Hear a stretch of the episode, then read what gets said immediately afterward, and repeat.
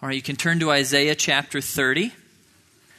Isaiah 30. While you're turning there, I realize it has been a while since I've given you guys an update on our twins. Luke and Grace are 15 months old now, so we have exited the baby cave. We are no longer just trying to keep our kids alive. They are now full fledged toddlers, which is a lot more fun than babyhood.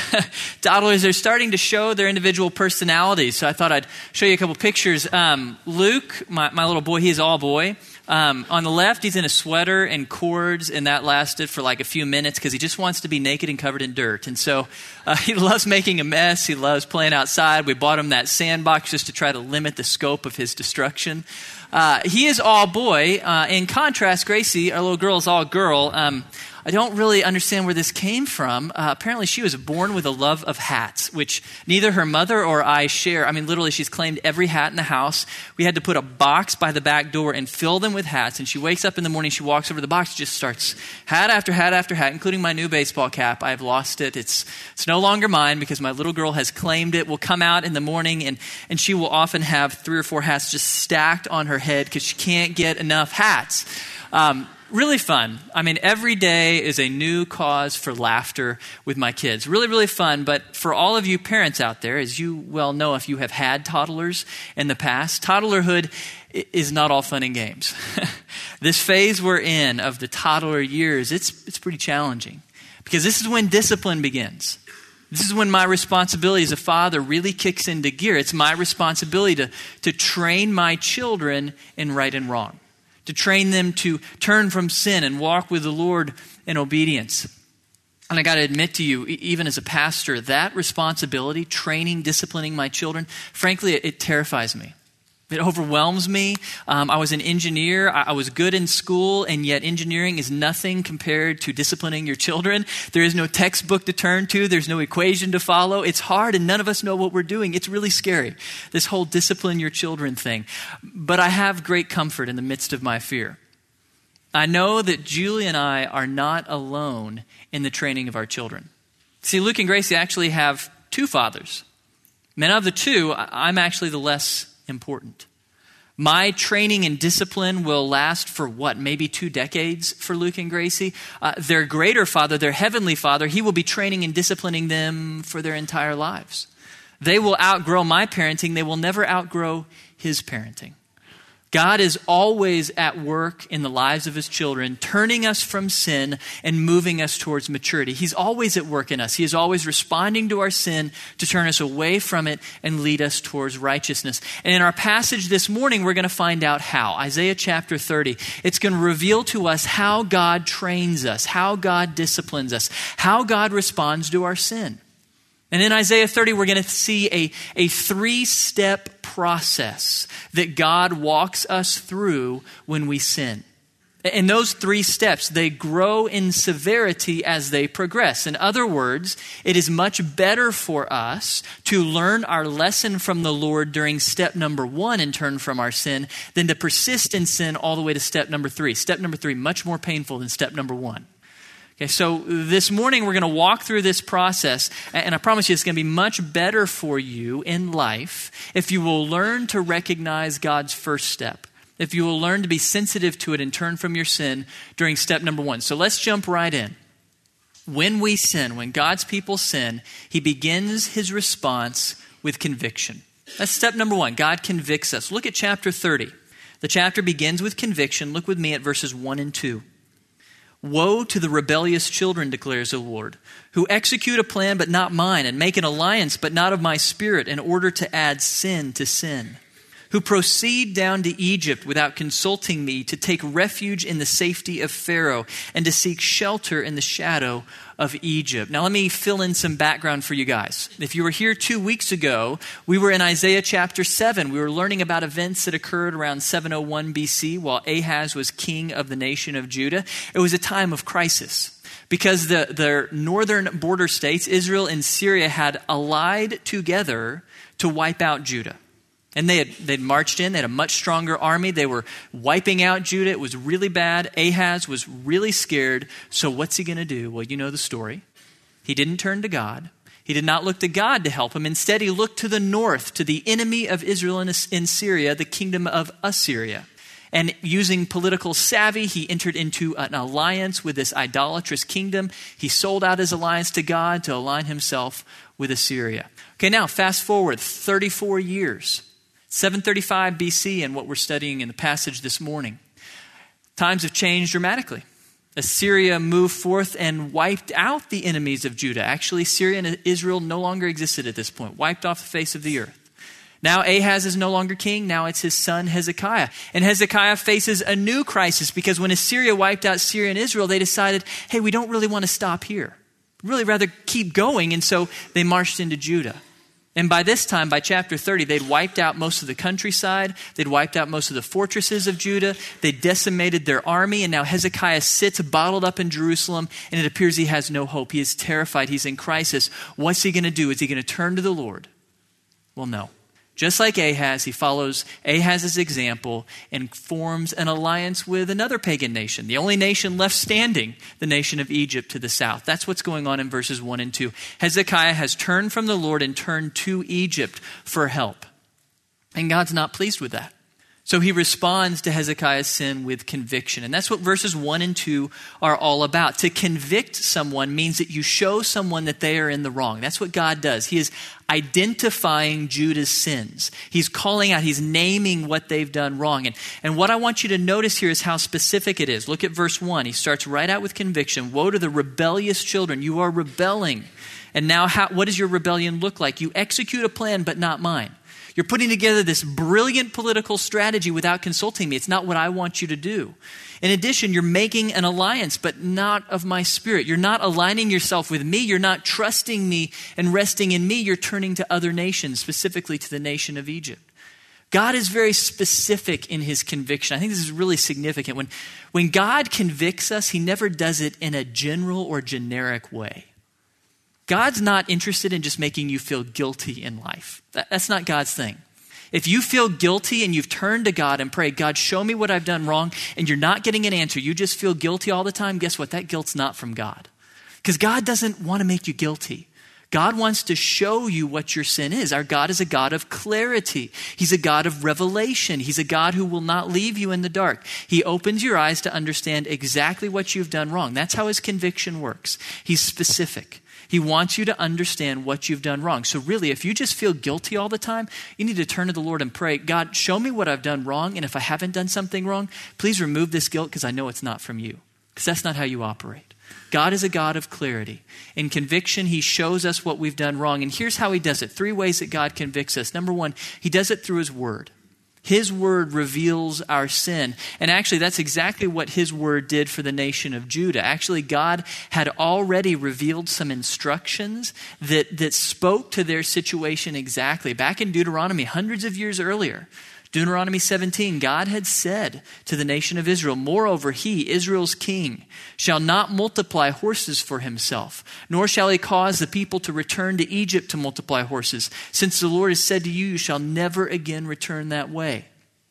Now, in the ancient world, horses were kind of the glamour weapon of the army. They were like an M1 Abrams tank. They're what everybody wants to have. It's kind of a status symbol. You want horses. They make your army feel good about themselves. And God is saying, hey, when, enemies come and attack you, you're going to be tempted to turn to other nations, especially Egypt, to go get some weapons. Don't do it. Don't go to Egypt for help. Don't go to Egypt for any reason. You were slaves down there for 400 years. Never go back. So God's word is convicting to Hezekiah. It told him that he should not go to Egypt. God's word identifies our sin, it does it for us as well. From cover to cover, God's word identifies for us what is right and what is wrong. He lays it out in crystal clarity. Again, God is a God of revelation. He doesn't want to leave you in the dark. He reveals exactly what he expects of you in his word. That's God's first instrument of conviction, his word. Second instrument of conviction is his Holy Spirit. His Spirit convicts us of sin. Now, back in Hezekiah's day, God's Spirit convicted people of sin through a prophet. That's how God worked back then. He filled a specific man, in this case Isaiah, and he spoke through that man to a whole nation of people. God does it differently today. He doesn't do it through prophets, he does it directly through his spirit living in us. We believers, we have God's spirit living in us, and he speaks directly to us. He speaks to our hearts. He reveals the truth of God's conviction directly to us. We don't need prophets anymore. Paul says in 1 Corinthians 2. Now we have received not the spirit of the world, but the the Spirit who is from God, so that we may know the things freely given to us by God. God wants us to know truth. He wants us to know His mind. He wants us to know what's right and wrong. So when we sin, through His Spirit, God speaks to us, He convicts us. Okay, now, God's Word, God's Spirit, those are His first two tools of conviction, but um, common question that's asked what about the Aborigine? The guy who doesn't have a copy of Scripture, the guy who's not a believer, so he doesn't have God's Spirit, he's never even heard the name of Jesus. Does God convict that man of sin? Well, yes, he does. Through the third tool of conviction, the conscience. Our conscience is a gift God has given us. It's an innate sense of right and wrong. Paul speaks of it in Romans chapter 2. For when Gentiles who do not have the law do instinctively the things of the law, these not having the law are a law to themselves and that they show the work of the law written in their hearts, their conscience bearing witness, and their thoughts alternately accusing or else defending them. God speaks to us directly through our conscience. Even for unbelievers, God helps them to understand right and wrong through their conscience. It's God's law written on their hearts, leading them to understand what is right and what is wrong. That's why no man will have an excuse when he stands before God. Even the Aborigine never saw the Word, never heard of Jesus, when he stands before God, did he know what was sin and what was not? Yes, he did, and he chose to sin. Because God has given all of us the gift of conscience. God is a God of clarity. He wants us to know exactly when we've blown it, exactly when we've sinned. He wants to be clear with us. And so he reveals conviction through his word, his spirit, and his, in our conscience. The problem is, we can grow deaf to all of these. We can grow deaf to God's word of conviction. The book of Hebrews talks about that. Hebrews 3:13. Here's the warning: encourage one another day after day, as long as it is still called a day, so that none of you will be hardened by the deceitfulness of sin. Sin is a deceitful thing. It is an incredibly destructive thing. When you give into sin over and over again, it begins to harden your heart. It's, it's literally, it's like, the, it's like the process of growing calluses when I was in junior high and high school, I played guitar a lot, and, and at first it hurt like crazy. Um, my fingers would turn red, and, and occasionally they would bleed. It just hurt playing guitar. But after a while, I built up calluses, a, a whole mass of dead skin there on the tips of your fingers that allow you to play for a long time. It's pretty cool. Uh, but I noticed after a while, my calluses got real thick that um, I became insensitive to things. Now, like a pin pricking my finger, didn't, didn't feel it. Hot cup of coffee, cold drink, I, I, couldn't really tell how hot it was because of all this dead skin I had calloused on the ends of my fingers. Well, that's what happens to us spiritually if we give in to sin. If I continue to sin over and over and over again, my heart grows callous. I become deaf to the Word of God. I become deaf to His voice. I don't hear His conviction anymore. It's so tragic when you see this happen in people's lives. I see it especially in marriages that are falling apart. See, the husband and wife just do the most stupid, hurtful things to one another over and over again. Not because they're stupid people, but because they've given into sin year after year after year. They've grown calloused and now they can't tell what's good. They can't tell what's true. They can't tell what's right because they've hardened themselves. When that happens, God moves on to step number two. If conviction isn't enough to get our attention, he moves on to step number two. He warns us. Now, Conviction is where God identifies our sin. Warning is where God identifies the consequences. He tells us ahead of time exactly what's going to happen to us if we continue in our sin. That's what God does in the rest of chapter 30. Look with me starting in verse 3. God says, Therefore, the safety of Pharaoh will be your shame, and the shelter and the shadow of Egypt your humiliation. God wants Judah to know if you turn to Egypt, it's not going to work out well for you. In fact, you are going to be embarrassed on the international stage. You are going to be internationally ashamed if you turn to Egypt. You're going to, be, you're going to look like fools if you do this, guys. Now look down at verse 12. His warning continues. Therefore, thus says the Holy One of Israel since you have rejected this word and you've put your trust in oppression and guile and have relied on them, therefore this iniquity will be to you like a breach about to fall, a bulge in a high wall whose collapse comes suddenly in an instant, whose collapse is like the smashing of a potter's jar, so ruthlessly shattered that a, a shard will not be found among its pieces to take fire from a hearth or to scoop water from a cistern. For thus says the Lord God, the Holy One of Israel, in repentance and rest you will be saved and quietness and trust is your strength, but you were not willing. And you said, No, for we will flee on horses, therefore you shall flee. and we will ride on swift horses. Therefore, those who pursue you will be swift. 1,000 will flee at the threat of one man. You will flee at the threat of five until you are left as a flag on a mountaintop and as a signal on a hill. What God is doing right here is He is laying out in crystal clarity before it happens Judah, here's what you're going to get if you continue to sin. Number one, this wall collapsing. Your destruction is going to come upon you suddenly, like a wall. It begins to crack. Slowly over time, that crack grows. Everything looks fine until all of a sudden, one day, the wall comes crumbling down. That's what's going to happen to your nation. In fact, you're going to be so destroyed, so shattered that if you were a pot, there wouldn't be a piece big enough to scoop up any water with. Utterly destroyed. And, and you're going to flee from your enemies and they're going to pursue you. They're going to hunt you down. You're not going to be faster than them. They're going to catch up to you. They're going to decimate you to the point that you're like a flag on a mountaintop. What's a flag on a mountaintop? It's alone. It is utterly alone. There's nothing around it. It's a pole on the top of a mountain. That's going to be your nation. There's going to be one of you for every thousand left. They're going to wipe you out if you continue in sin. God is crystal clear in his warning to the nation of Judah. He wants them to understand exactly what will happen if they sin, and that's the same thing God does for us. He warns us of the consequences of our sin. If we won't listen to his conviction, then he speaks to us words of warning. And he does it first and foremost through his word. The Bible is full from cover to cover of clear warning. God lays out exactly what our sin will bring. That's actually what most of the book of Isaiah is about. If you're hanging with me so far in the book of Isaiah and you're feeling like, man, Blake, this is a really depressing book, yes, it is. Because most of it is a warning. Most of it is meant to show you that sin is going to destroy your life. That's the purpose of most of Isaiah. It's the purpose of most of biblical prophecy to warn you of the consequences of sin. God is so clear in His word. He warns us what our sin will bring. He tells us what's going to happen. I think actually the most powerful warnings in Scripture aren't the, aren't the warnings of prophecy, they're the stories of Scripture.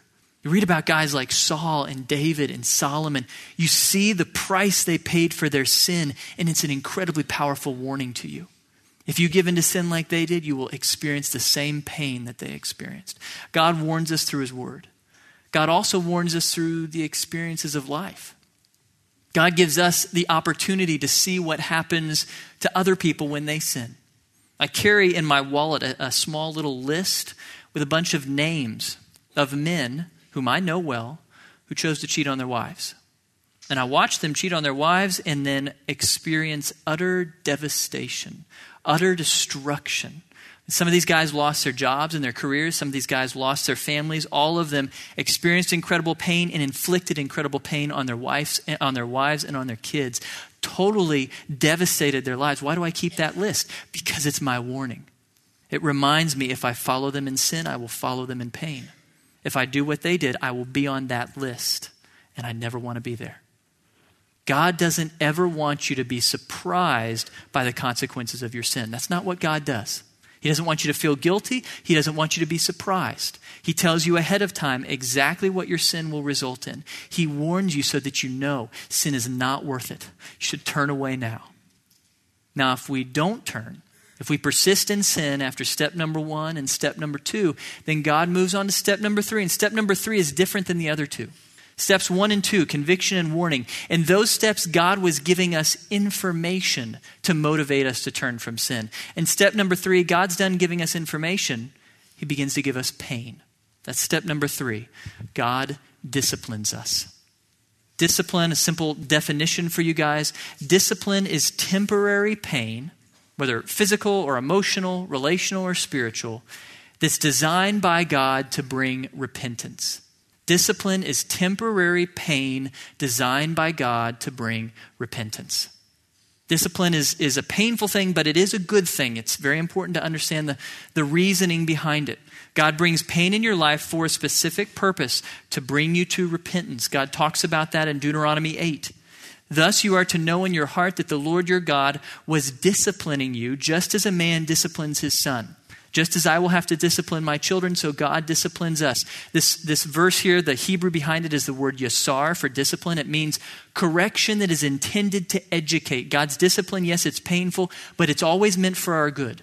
It's meant to teach us and train us and educate us. Book of Hebrews puts it this way For they, our, our earthly fathers, disciplined us for a short time as seemed best to them, but He, our heavenly Father, disciplines us for our good, so that we may share His holiness. Discipline is painful, but it's always meant for our good. It's meant for our restoration and blessing. It's very significant, very important to understand. Discipline is not punishment. Discipline is, is not retribution. Discipline is not wrath. That's an important distinction to understand. Discipline is what God gives to a believer who is sinning. Wrath is what God gives to an unbeliever who is sinning. Discipline is, is redemptive and beneficial. Wrath is punitive and destructive. Discipline is temporary. Wrath is eternal. Discipline and wrath are not the same thing. Discipline is pain that's meant for a good purpose. It's meant to be beneficial in your life. But saying that, even though discipline is meant for good, I want you to understand something. Look at verse 18. Therefore, the Lord longs to be gracious to you, and therefore he waits on high to have compassion on you. For the Lord is a God of justice. How blessed are all those who long for him. Here's Isaiah's point. Yes, discipline is good for you, but God never prefers it. What does God want to do for his children? Well, same thing that all parents want to do for their children. He wants to bless you. God wants to show mercy and compassion to you. He wants to shower your life with blessings. He doesn't want to discipline you. He does not enjoy discipline. Why does he discipline you? Not because he enjoys pain and suffering, but because he loves you. He loves you so much that he cannot allow you to continue to enjoy sin. He knows better than you do how destructive sin is to you and to everyone around you. So, out of incredible love, out of incredible grace, even though he doesn't want to do it, God brings discipline. That's so important for us to understand. When we begin to experience the pain of discipline in our lives, we need to understand God's not doing this to me because he doesn't like me. God's not doing this to me because he enjoys seeing me in pain. No, God hates this. God does not want discipline for me. God wants blessing. But he loves me far too much to bless me in the midst of my sin. And so, even though he hates discipline, he begins to bring it into our lives. And when he does that, when God disciplines us, there's three different ways he does it, three different types of discipline he brings into our lives. Number one, he withholds his protection. That's God's passive discipline. He simply withdraws his hands, protecting us away so that we begin to experience the natural consequences of sin. We've said it many times here sin is always destructive. Sin always leads to pain. That's just a law of God's universe. And what happens if we continue in our sin is that God pulls away his hands of protection and he begins to allow us to experience the natural pain of sin. So if you if you continue, if you persist in let's say spending more money than you make, God withdraws his hand and you experience the natural consequences which are financial crisis. You go in debt, you lose your home, your finances collapse around you. That's just the natural consequence of sin. Or if you persist in speaking in a mean way to your spouse, God pulls his hands back. What's the natural consequences of that? Relational crisis, marriage crisis. You're showing up to a counselor's office, you may lose your marriage because you persisted in sin.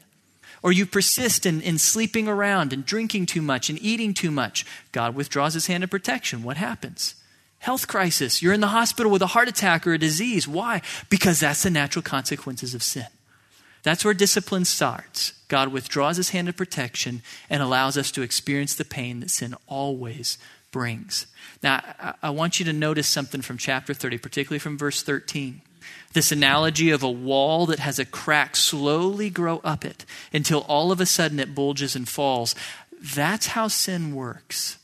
The consequences of sin usually do not come in an orderly fashion into your life. I've seen so many believers who, who give in to sin a little bit at a time, day after day, and they think they're getting away with it. There's very few consequences. Maybe no one knows about their sin. They're keeping it private. Looks like they're getting away with it. And all the time, that little crack is building up the side of the wall. Until all of a sudden they slip up. Maybe an email gets out and is discovered, or, or an account sheet doesn't line up on their re- reimbursements at work, or a, a cop shows up at just the wrong time, and all of a sudden the crack opens up and the wall falls down around them and their life collapses. That's how sin often works. Consequences come all of a sudden, and their life is devastated. If you persist in sin, God will withdraw his hand of protection and allow you to begin to experience the intense pain and destruction that sin always brings. That's his passive discipline, but God is also active in discipline. Type of discipline number two, he sends distress. That's what verse 19 Actually, verse 20 is talking about although the Lord has given you bread of privation and water of oppression. That's an odd phrase. I think you could translate it better. The Lord will give you distress to eat and suffering to drink. That's the second type of discipline God brings. He actively brings suffering and pain into your life. That's what was happening to Judah. Assyria coming down and invading Judah, that wasn't natural consequences. All the way back in chapter 8, God told Ahaz, if you continue in sin, I will whistle for Assyria and I will call them down to invade your country. Guess what? It was happening. It was happening during Hezekiah's lifetime. God was actively disciplining his people, he was bringing pain and suffering into their lives. That's what God will do for us. If we persist in sin, God will begin to bring pain into our lives. A couple examples we see in the New Testament, James chapter 5. We learn of believers who have been persisting in sin, and God gives them, as a consequence, a critical illness. They are in the pain of some kind of serious physical illness. Now, let's be clear most physical illnesses are not the result of sin, but God reserves the right. If you persist in sin, He has the right to inflict you with a critical illness, to bring pain and suffering in your life. Why? To lead you to repentance, to lead you away from sin. Another example, Acts chapter 5. guy named Ananias and his wife Sapphira, they persist in the sin of lying to God's people and lying to God. God steps in and disciplines them. How? What's God do? Kills them on the spot. They're dead. That's the ultimate form of discipline. God simply kills them. Now, they're believers. They go to heaven after they die, but God loves them too much to leave them in their sin. They persist in their sin. So finally, God says, You're done causing pain in your life and in the life of others. I'm taking your life right now. God brings pain into our lives, not because he enjoys pain, not because he loves suffering, but because he loves us. Because he loves us so much that he will do whatever it takes to turn us away from sin. Even if it means inflicting pain upon us, he'll do whatever it takes to turn us from sin and lead us to righteousness, because he's the most loving father there is. It's a second form of discipline God employs. He sends distress, pain, and suffering into our life. Third form of discipline, he breaks our fellowship. He severs our fellowship with Him and with His people. God begins by severing the sinner's fellowship with God. We see that later in the book of Isaiah, chapter 59. But your iniquities have made a separation between you and your God, and your sins have hidden his face from you so that he does not hear. Now, it's important to understand God is still their Father. They still have a relationship with God, they'll spend eternity with God, but their sins have resulted in a separation, a chasm between them and God. It's like they're estranged from their Heavenly Father. They're not enjoying fellowship. There's no joy. There's no peace. There's no communication from God. He has severed his fellowship with them because God is holy. He cannot share fellowship with those who are walking in sin. So God severs fellowship between himself and between the sinner, and then God severs fellowship between the sinner and between God's people. That's what we call church discipline. It's a serious thing. It's where a local body of believers, a church, bands together and decides to break fellowship with a sinning believer. A believer who is, is, is non repentant, who is continuing to walk in sin, we simply disassociate from them. We no longer have fellowship with them. We no longer spend time with them. Jesus outlined that process in Matthew 18. He says, If your brother sins, go and show him his fault in private. If he listens to you, you have won your brother. But if he does not listen to you, take one or two more with you, so that by the mouth of two or three witnesses every fact may be confirmed. If he refuses to listen to them, tell it to the church. And if he refuses to listen even to the church, let him be to you as a Gentile and a tax collector. In other words, your relationship with him is broken. You're not going to lunch with him. You're not spending time with him. You're not welcoming him in your home. That relationship is severed. Church discipline is serious stuff.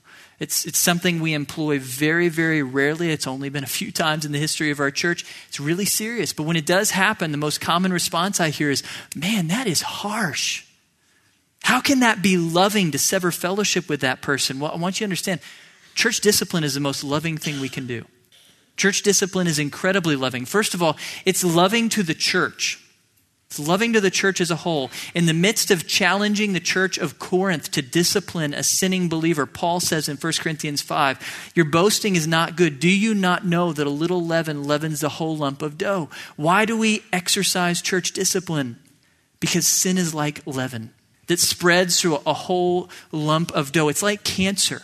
If you leave it unchecked, it will spread throughout the entire body. God calls us to, to withdraw, to disassociate from the person walking in sin because he doesn't want sin to infect all of us. If you leave sin unchecked, it will grow, it will spread. So, the most loving thing we can do for the church is to remove the sinning member. Paul says it in a similar way, 1 Timothy 5. Those who continue in sin rebuke in the presence of all so that the rest also will be fearful of sinning. We do church discipline because we all need to fear sin. Church discipline is serious. When it happens, it wakes you up. You're afraid. You don't want to be that person. It builds holy fear within you. Church discipline is loving to the church as a whole, but it's also loving to the sinner. Church discipline is the most loving thing we can do to the unrepentant believer. Why? Paul says, 2 Corinthians 7. I now rejoice not that you were made sorrowful, but that you were made sorrowful to the point of repentance. For you were made sorrowful according to the will of God, so that you might not suffer loss in anything through us. What Paul is saying is the reason we discipline people is not just so that they'll be sorrowful, but that they'll be sorrowful that leads them to repentance. When, when this person is removed from fellowship with us, that's a painful thing. This is where all his friends are. Now he's got no one to go to lunch with. He's not able to spend time with us. He's not able to enjoy our fellowship. He's not able to do life with us. It's incredibly isolating. He feels alone. He feels abandoned. It's painful. It's difficult. Why does God want that? Because that pain can lead him to wake up and recognize the folly of sin. That sorrow leads to repentance. That's what church discipline is about. God severs the fellowship of the sinner and his people because God wants that sinning believer to understand the pain and destruction of sin so that he'll be turned. So let's look back at the list. When we sin, God begins with conviction, he moves on to warning, and if we still don't heed him, he moves into discipline. And in discipline, he brings pain into our lives. By withholding his hand of protection, we begin to experience the devastation of sin in our lives. And he actively brings pain and suffering upon us so that we will wake up and understand what sin is. And he severs our fellowship both with him and with his people. This is really serious stuff. I look at this list and I say, I really don't want to ever experience those things. Those are really painful things. This is horrible stuff. Good news you don't have to experience God's discipline.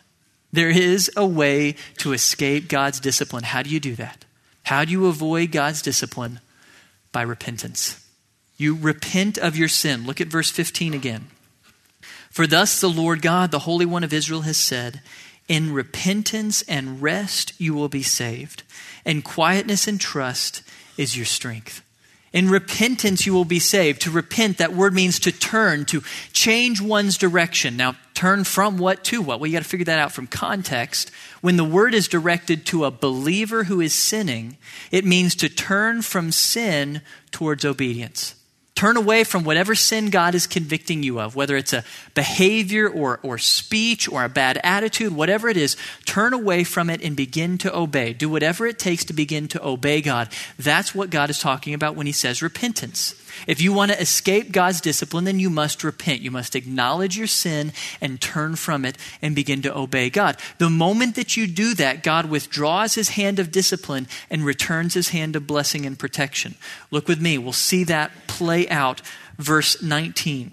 Here, here's the ideal path of repentance. Verse 19 O people in Zion, inhabitant in Jerusalem, you will weep no longer. He will surely be gracious to you at the sound of your cry. When he hears it, he will answer you. This is a cry of repentance. He's saying, Jerusalem, if you will just cry out to God, if you will just put your trust in him, if you will repent before him, here will be the result. Verse 20 Although the Lord has given you the bread of privation and the water of oppression, he, your teacher, will no longer hide himself, but your eyes will behold your teacher. In other words, God will step in and immediately restore his relationship with you. He will restore fellowship. You will hear God. You will see God. You will be close to God. Continues, verse 21 Your ears will hear a word behind you. This is the way, walk in it.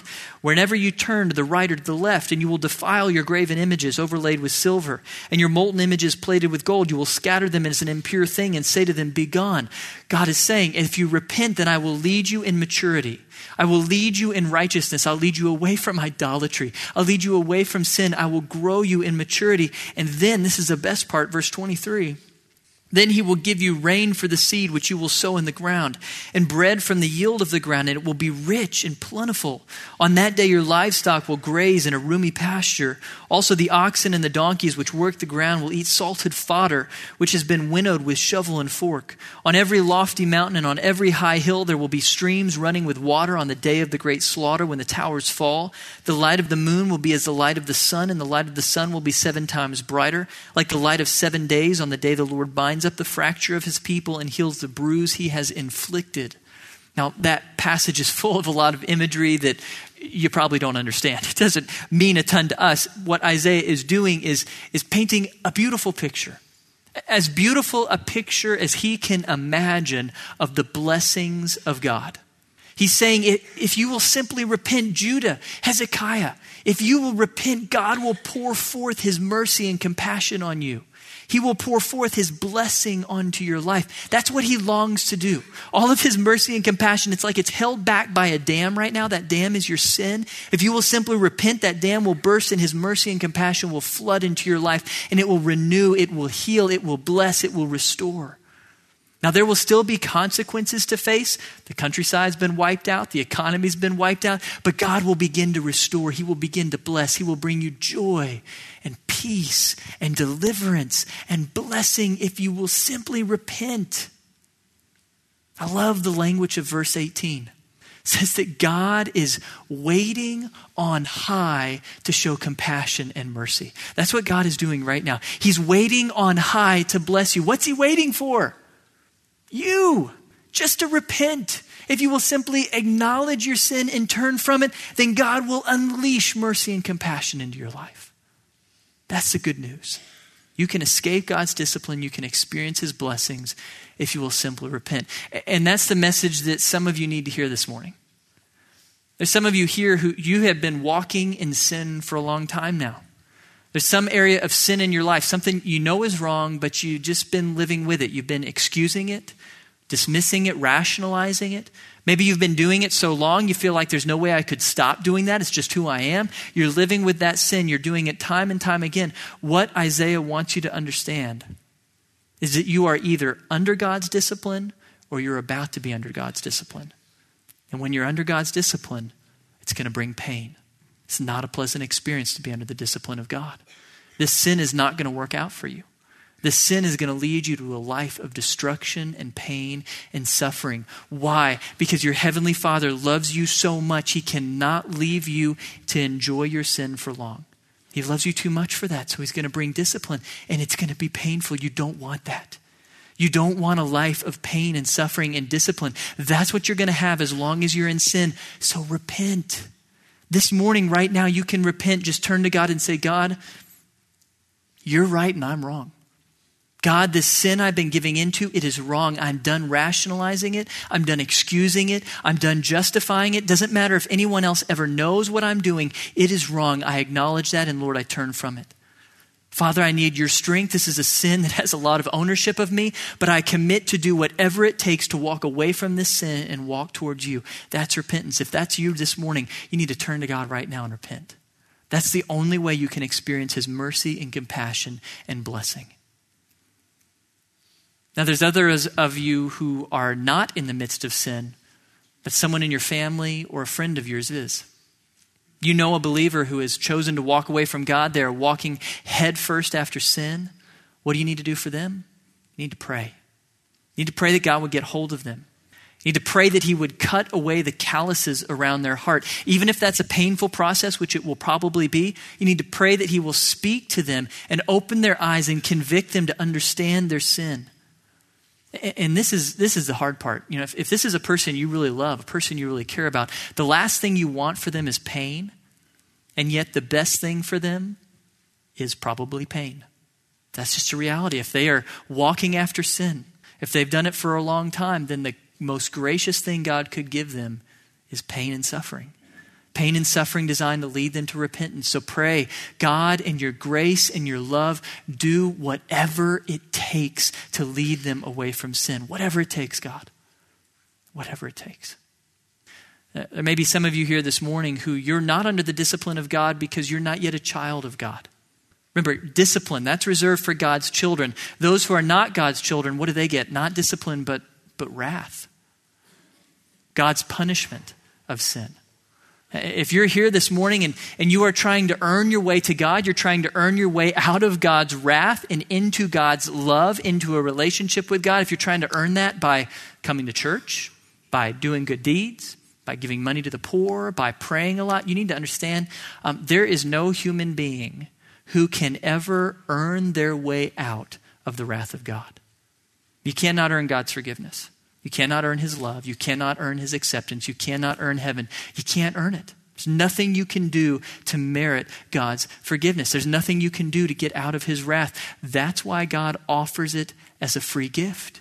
He offers his love. He offers his forgiveness, not as something to earn, but as something to freely receive. He wants you to stop trying to earn it and simply receive it as a free gift. That's why God sent his son Jesus who lived a perfect life, a sin free life, and then willingly took our sins upon himself and died in our place. That's what the cross is about. It's the place where Jesus took our wrath in our place. And right now, you can be forever forgiven. You can be freed from the wrath of God for all eternity if you will simply receive that free gift by faith. If you will simply believe that Jesus really did die for your sins and rise from the dead, then right now you are forever forgiven. You become a child of God forever. You can never lose that. You will have heaven to enjoy with your, with your Father. You will have eternal life if you will simply believe. Receive the love and forgiveness of God as a free gift. You can't earn it. God wants to give it to you. All you have to do is accept it in faith. Now, I don't know where you are this morning. Probably all of us are in a little bit different places. I want us to go before the Lord in prayer now because He knows exactly where each of us is this morning. He knows exactly where you are in this process. Let's turn to Him and pray that He would speak to us clearly, that He would convict us, that He would open our eyes to our sin and lead us to repentance and obedience. Heavenly Father, we are so grateful that you are our Father. We don't deserve that, Lord. We don't deserve to know you as our Father. We are sinful. We are rebellious. We deserve your wrath and punishment. Thank you so much for sending your own Son, Jesus Christ who purchased forgiveness for us at the cost of his own life, who died for us, who took our wrath upon himself and died in our place. I pray, Lord, for any person in this room who has not yet received that free gift of forgiveness, that you would open their eyes to understand the good news. That Jesus has died for them, that they don't need to earn your love, that it's a free gift, that they simply need to believe that Jesus died for them and rose from the dead. Please open their eyes to that truth right now, Lord. Lead them to believe. And for those of us who have trusted in Jesus as our Savior, I pray, Lord, for your conviction. I pray that you would speak to us clearly and compellingly this morning. I pray that your Spirit would open our eyes to see our sin, to see that it is wretched, that it is horrible, to understand how you see it, Lord. Please help us to understand how devastating and destructive it is. Please, Lord, help us to, to desire to turn from it, Lord. For those in here this morning who've been giving into sin for a long time, I pray that this morning would be the morning when they wake up and see the devastation that sin creates. I pray that you would open their hearts to desire to turn from their sin, to desire to repent. Lead us, Lord, to obey you. Lead us to walk with you, for you are worthy of our obedience, Lord. You are worthy of all the glory we can muster. You are a great God and our great Father. We thank you so much for the gift of your Son, Jesus. We pray that our lives would honor and glorify him. And it's in his name that we pray. Amen. All right. God bless you guys. See you next week.